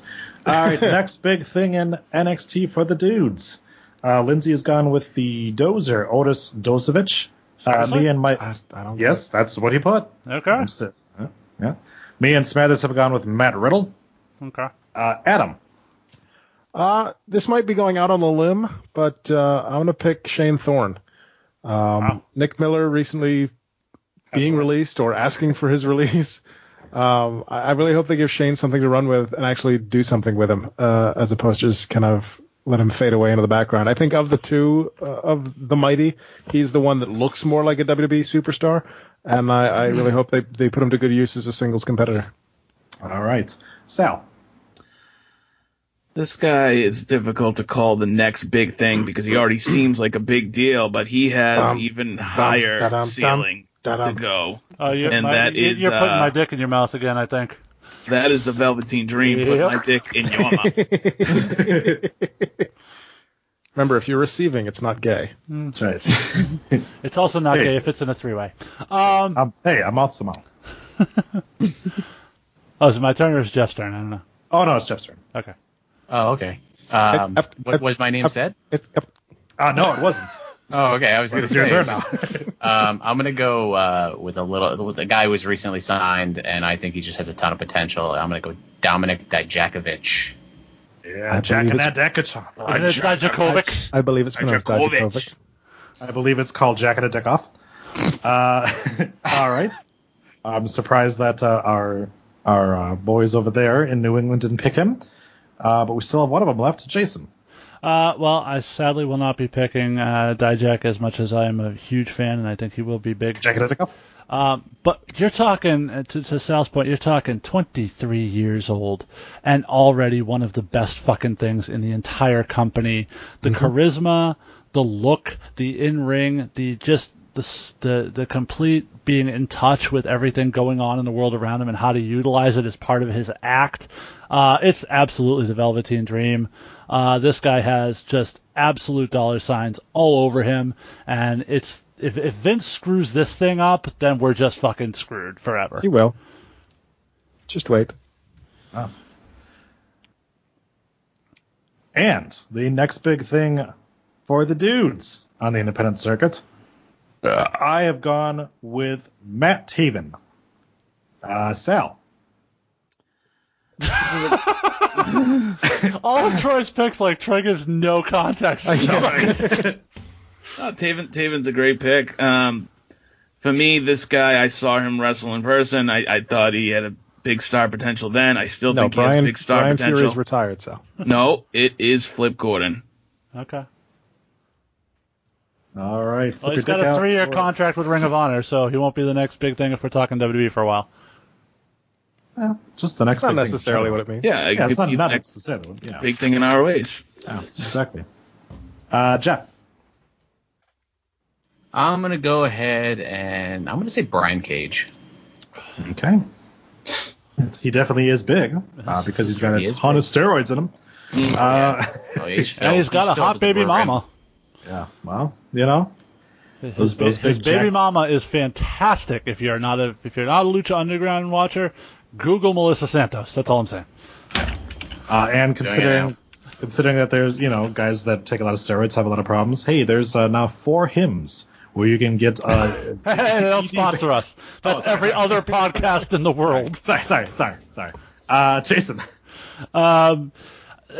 There's 2 here. I have a national one and sort of a local one. So I'm gonna apply 2 here. I'm gonna use my 2 choices for this show. We talked about it again on the Ring of Honor thing. Hangman Page is a star. I mean, this guy is going to be a mega star in this business. I don't know when it's going to happen for sure. I'd be shocked if this guy doesn't end up in the WWE at some point, where I expect him to be a star there. But to Adam's point earlier, Josh Briggs, I saw him at one of his first days of training at the Bell Time Club with Mike Hollow, and Bo Douglas pulled me aside and said, "What do you think of this kid?" And I said, "He's got fucking money written all over him." It's in the span of 2 or 3 years, he's proven that to be 100% true. He's already a step below NXT at this point, working for Gabe at Evolve. This guy will be in a major promotion within the next 2 years. Mm-hmm. Adam. Sorry, I hit the Jeff switch. I'm actually going to steal your answer. I can't defend myself. Troy, I'm going to steal your answer for underutilized and say the Bouncers. Just reported the other day that the Bruiser had re-signed with Ring of Honor. Now, hopefully, they will follow suit with our good friend the Kingpin and put him on the goddamn Madison Square Garden show, motherfuckers. Right? All right. If there's one thing you need in New York City, it's the Bouncers. Mm-hmm. Absolutely. That's true. You do. Our next topic is best on the mic.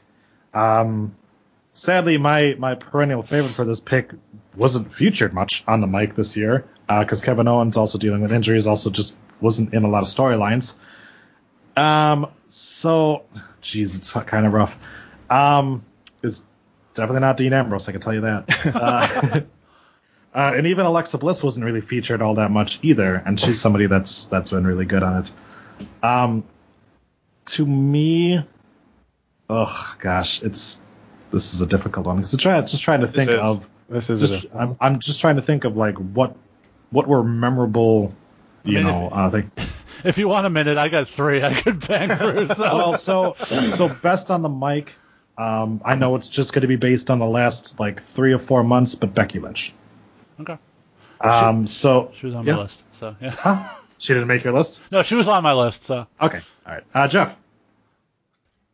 I'm gonna go Tommaso Ciampa. Okay. Nice. Jason. So Becky was on my list, and Miz, I think, is my perennial favorite in this category. That guy's always delivers on the mic.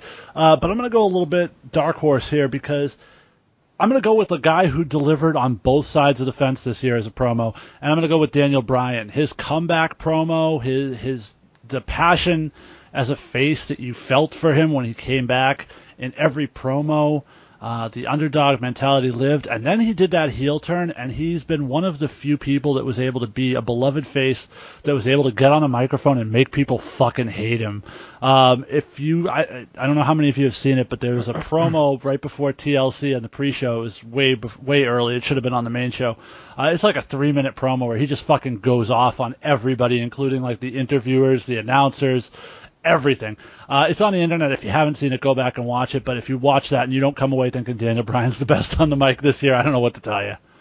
All right. Adam. Fickle. Fickle. Yeah, it's Daniel Bryan. Just like, again, sucking Jason's dick again here, but just like you said, this 3-way 69. I got that 100? BDE for a reason, boys. Yeah, just that passionate emotion from the comeback to the just absolute destroying it as a heel now. Just the guy's money. All right. Sal. New Daniel Bryan's great.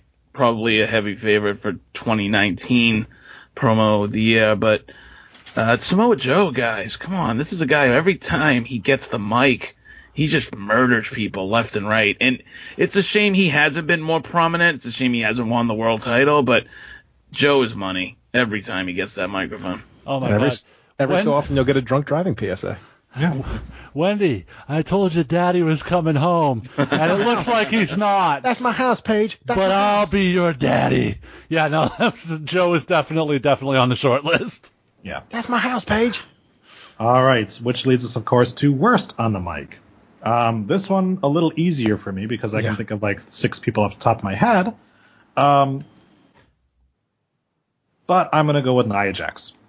Sal. Thank you for not randomly screaming part of that answer. Yes. Those are actually 2 very valid points. Number 1, Nia Jax just as her, and number 2, her randomly screaming. But it's still Corbin. Because his voice is just not that of an authority figure or a heel. He sounds like he should be in church. I don't know. Corbin's the worst promo. All right. And Jason, your choice for Kalisto worst mic of the year. I'm going to go with a pick that I know Troy can get behind, and I'm going to pick Natalia. Just that recent promo alone with Ruby Riott, where Ruby just absolutely slayed it, but Natalia completely fucked her segment up and just got lost and had no emotion, no conviction. She's just wooden. There's no believability to anything she does as a face or a heel.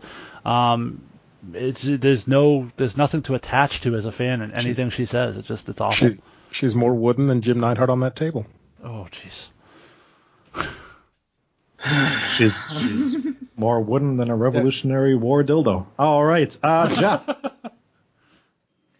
I'm going to go with something I've been watching a lot of lately, and that's 205 Live. And hopefully this doesn't cut out when I do this, because that would suck. I will make you tap out. And that's Drew Gulak. He's been horrendous on the mic this year. He was so promising last year, like on the announcer table, but this year, it's been bad. I do kind of miss the PowerPoint presentation. Yeah. Oh, well, you know. All right. Best and that's worst. Okay. I didn't want to pick. Did I skip you again? How did I skip you? Jesus Christ. Was it just you that I skipped? I think so. Everybody else went. My bad. Sorry. But it's Baron Corbin. The guy had far more mic time than he ever should have had this year, and just never connected with the fans in any kind of meaningful way, never delivered a promo that made any kind of lasting impact, and really just never sounded comfortable out there. Jason, every time I skip somebody, just go back and find that little part where I said, I know how to host a show, and just play that. Okay?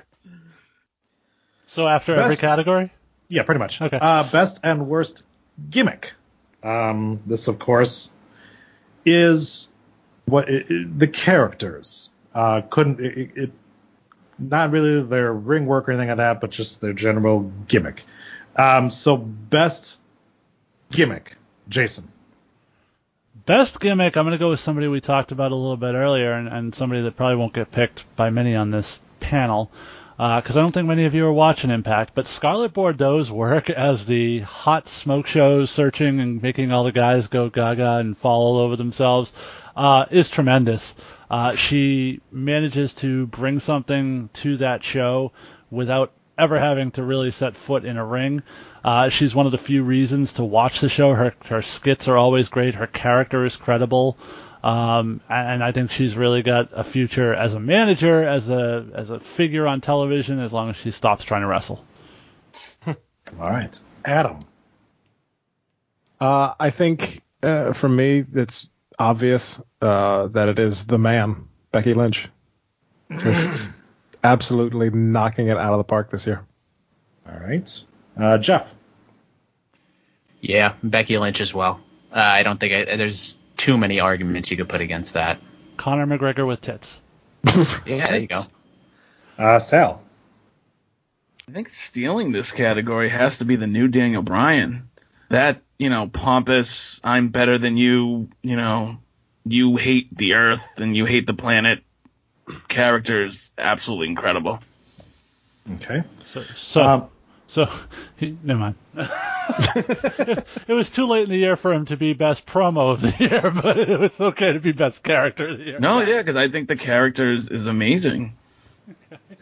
See, and for me, this was such a down year for Owens, who's typically such a good limit the gimmick kind of guy. We only got the new Shinsuke Nakamura for such a limited amount of time that if they would have actually ran with his whole "I don't speak English" character, I thought it would have been much better. To me, it's Velveteen Dream, because he's such a unique character, and every time you see him, it's something new. Mm-hmm. And that's something that I don't feel a lot of guys get anymore. So then we move right on to the Dean Ambrose Award for Worst Gimmick, which I am giving to Dean Ambrose. Can I just say honorable mention for Best Gimmick being Tommaso Ciampa? Yes. The Blackhearts. Jeff, worst gimmick. I believe this has to go to the Tinkle King himself, Drake Maverick. Perfect. Jason. There's a lot. Pretty much anybody on Lucha Underground, for the most part, you could select as having the worst gimmick. But I'm going to go, and I'm going to sort of hit into Jeff's wheelhouse.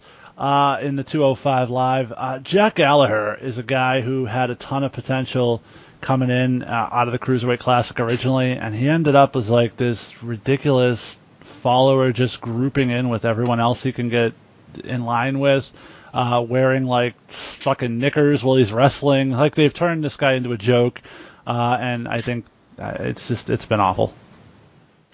All right, Adam. I will definitely agree with the sadness of Jack Gallagher's downfall in 2018, but I think worst gimmick for me has to go to the Lucha House Party. Son of a bitch. I'm sorry, this podcast is now being conducted under Lucha House rules. Exactly. So. Exactly. Because they're supposed to be good guys, they're supposed to be fan favorites, and yet they're fucking cheating all the time and putting themselves in handicap matches, and nobody's fucking complaining except for the heel, who's being the one who's supposed to be doing stupid shit. Oh, you mean the non-racist Mexicals? Yeah. Very much so. And also, they still carry piñatas. There's a little racism there. Yeah. Yeah, and I was going to say also, Jeff, fuck piñatas. Yeah. And fuck Gail Kim. I'm sweating from anger thinking about it. Not to make you sweat anymore. Is that the anger or the shit? It's a little both. Yeah. Not to make you sweat anymore, Jeff. But yeah, Lucha House Party is awful. They didn't start out as awful. I didn't mind it at first, but it weighed on you. And the little piñatas in the match with T.J. Perkins and Mike Bennett kind of killed it for me. That's P.J. Twerkins. P.J. Twerkins. Yes. And the gimmick is annoying at best, and, you know, just get off my TV. All right. I think the worst part about that was that they weren't doing it on 205 Live. They were only doing that bullshit on Raw. Yep. That's because they're actually different people under those masks on Raw. All right. Worst WWE female worker. This is going to be a clean sweep, I think. I don't think so. Sadly, I don't think so. Sadly, it's not because Smathers has gone with Tamina. Okay. Vinny went with Jane at Starbucks. It's a macchiato, not a burnt pile of sludge with mocha. Me and Lindsay went with Nia Jax because she's Nia Jax. Jeff. I actually, I don't think she wrestled enough. I originally put Lana, but I'm going to go ahead with Nia Jax as well. All right. Jason? I don't know how you can pick anyone but Alicia Fox in this category.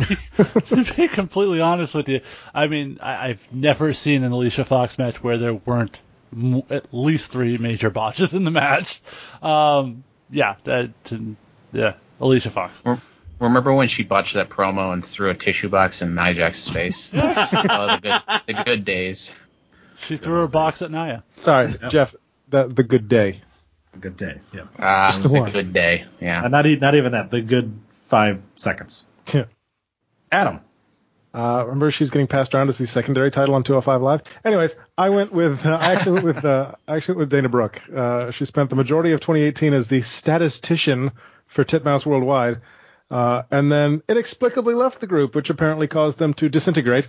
Then she inexplicably turned heel 2 days after being on the face side of an 8-woman tag match at Starrcade, seemingly only to fill a spot in a beatdown on Bayley and Sasha. And who fucking cares at this point? And she's fucking Enes Kanter, who looks like a mongoloid, so... It's true. He is. Lady Big Show, Dana Brooke. Which, of course, he just got ejected for being a dick. Sal? You know, at least Alicia and Dana can throw a working punch. I'm sorry, guys, it's Lana. The fucking bitch has been in training forever now, and she still doesn't know how to goddamn wrestle. I was going to give that as an honorable mention because that clip of her fake punching Dana Brooke at the brawl that saw the birth of the man was pretty terrible. All right, I think I got everyone on that one. So we're going to move on to Best WWE Female Worker. This is another one that I think is going to be dominated by someone in particular. Vinny went with Jane at Starbucks. I'm sorry, that was mean. Please don't spit in my coffee. Smathers went with Sasha Banks. I thought Sasha was going to go with none of them.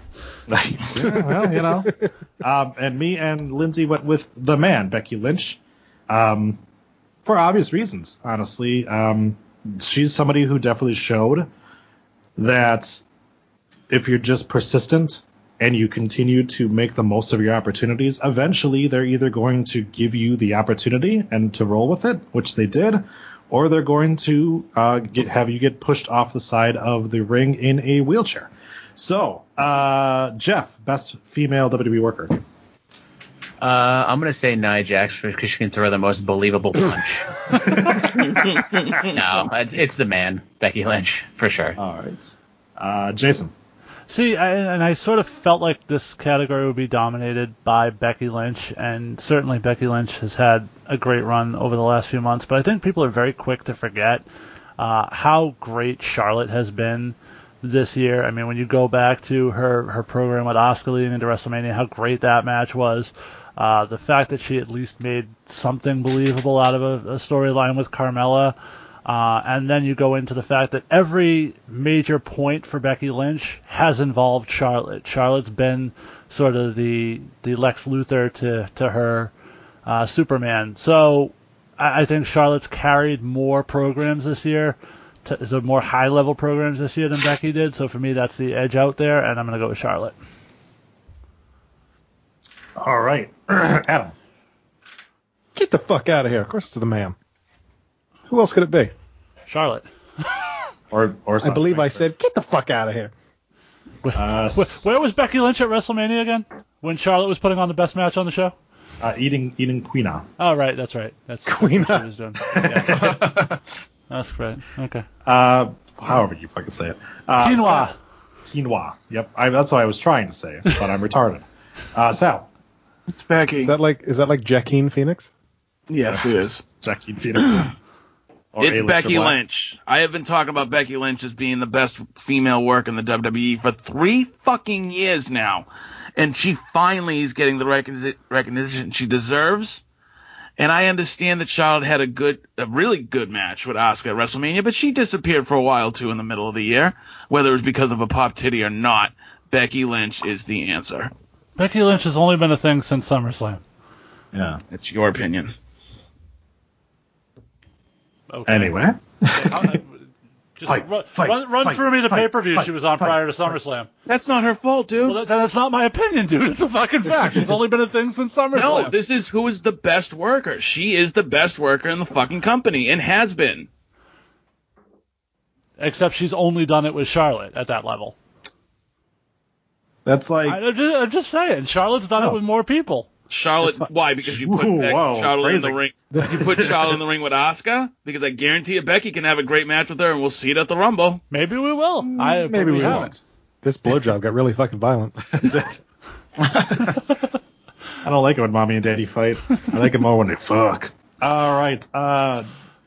Worst WWE mail worker. Not a guy who delivers mail, but instead a worker with a penis. Smathers has gone with The Big Show, which still technically counts because he did show up this year. It's a couple of times. Yep. Lindsay and myself went with Brock Lesnar because the guy doesn't do anything anymore. For the same reason as The Big Show, because he showed up a couple of times. For the same reason as The Big Show, yes. He showed up a couple of times, does the exact same moves every match, and doesn't seem to care. Unless you're Daniel Bryan. That's right. Adam. I'm going to go with Jinder Mahal on this one. After realizing that they had absolutely no idea what to do with him, Creative returned the former WWE champion, which is a very painful thing to say about Jinder Mahal still, to the gimmick that he had when he returned to the company as a jobber, Shitty Yogi. Shanti. Sal. It was so close to being Jinder for me, but... as long as No Way Jose is employed. It's got to be No Way Jose. All right, Jeff. Ironically, the best in the world, Shane McMahon. An acceptable pick. Very much so. Jason.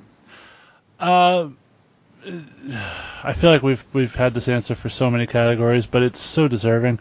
Baron Corbin. Name me the last good Baron Corbin match you saw, because... Nope. Yeah. Remember that time that he took out Braun Strowman at the Rumble? I can't remember somebody who's been given more opportunity to be a star and just completely fucking bullshit every single fucking time. And had the good one with Seth Rollins, right? What's that? You had a good one with Seth Rollins, didn't you? No. Yeah, no, it was not horrible, which is the peak of the Baron Corbin. I guess that's fair. Here's the thing with Corbin. So I have 2 things that always quickly come to mind with Baron Corbin. One is the time that he took out Braun Strowman to the Rumble, and I thought that was kind of cool. And 2 was the time that Scott Hall said he was an asshole. That's pretty much the extent of my Baron Corbin good memories of him. Other than I like the End of Days move and the Deep Six. That's all he's got. Is he's got 2 moves, and yeah. Sadly, yeah, like you said, he's been given numerous opportunities and hasn't really done anything. But he shows up every week, which is why I picked Brock Lesnar. Hey, Corbin's got that thing where he slides out of the ring and he tries to run at you in the corner and then comes back in. That's a thing he does in every match. He did successfully just a clothesline. Yeah, he did successfully sell a fake injury by slipping through the middle or through between the ropes or between the side of the apron and the apron skirt. So he did a good job of pretending to get injured there. The man with two moves and a cunt for a belly button. That's right. The old cunt button. Oh, cunt button. All right. Best. This is our final category, best WWE male worker. Me, Smathers, and Lindsay have all gone with the phenomenal AJ Styles. Jeff. Can I pick an NXT worker? You can pick anybody. NXT is part of WWE. Tommaso Ciampa.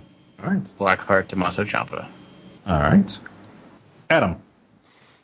Yeah, I don't think anyone in the company has embraced their character more than Tommaso Ciampa, from naming his title and treating it like a small child to cutting promos on social media, talking shit on Twitter, absolutely killing it in the ring and on the mic on TV.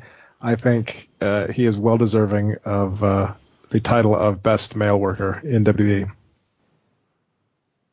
Sal. See, I didn't include NXT on this one because I didn't think it was a fair comparison given the platforms, but I went with Seth Rollins. The guy, you know, from the beginning of the year has been, his work rate is just so fucking incredible. To me, it's Seth. And except when his knee hurts. Take us home, Jason. See, a lot of the things Tommaso have done great to me fall under best character. When I talk best worker, I'm thinking of in-ring and match performance, and I look at Takeover against Almas, the Ciampa series, the on television match with the Velveteen Dream, and the most recent matchup with Aleister Black, and nobody has had a better year in terms of being a worker in the ring in that company than Johnny Gargano. Sure. So that's my pick. Valid argument. All right. And that does it for the rundown for this Thursday, December 27, 2018. Follow us on Twitter at Rundown Podcast. Like us on Facebook at facebook.com/rundownwrestling. Email the show your dick pics via rundownwrestling@gmail.com.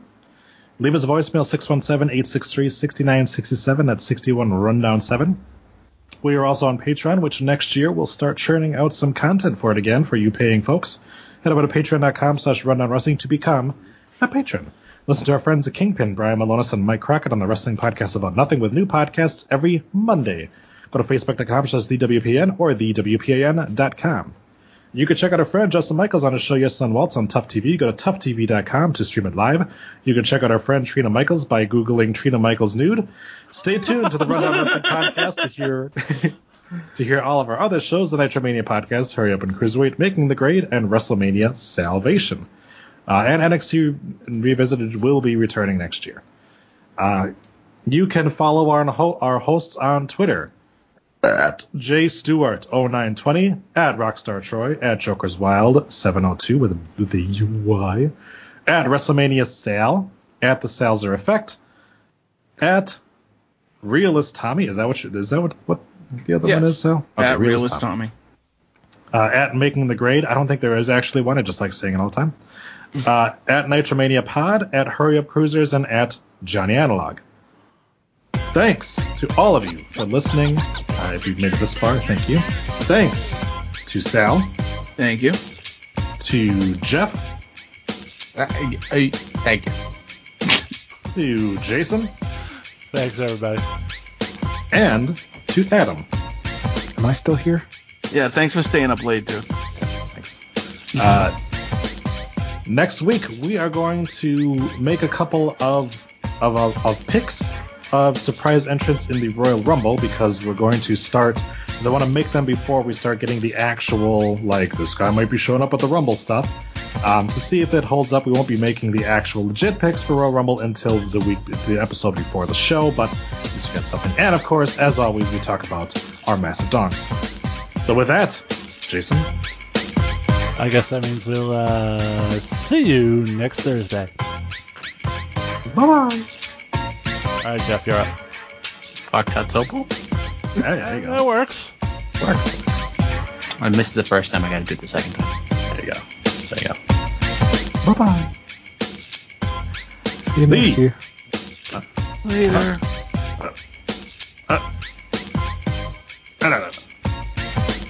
The Rundown Wrestling Podcast began life as a store-bought pie shell that Adam Seltzer took a massive dump into before topping with a lightly buttered dough topping. It was then baked to perfection and fed to Jason Stewart and Troy Wilson with a side of rum raisin ice cream. We are a member of the Questionable Endeavor Network, which just took home honorable mention for least successful podcast network in the 2018 Podcast Awards. And tune in next week for an all-new episode of the Rundown Wrestling Podcast.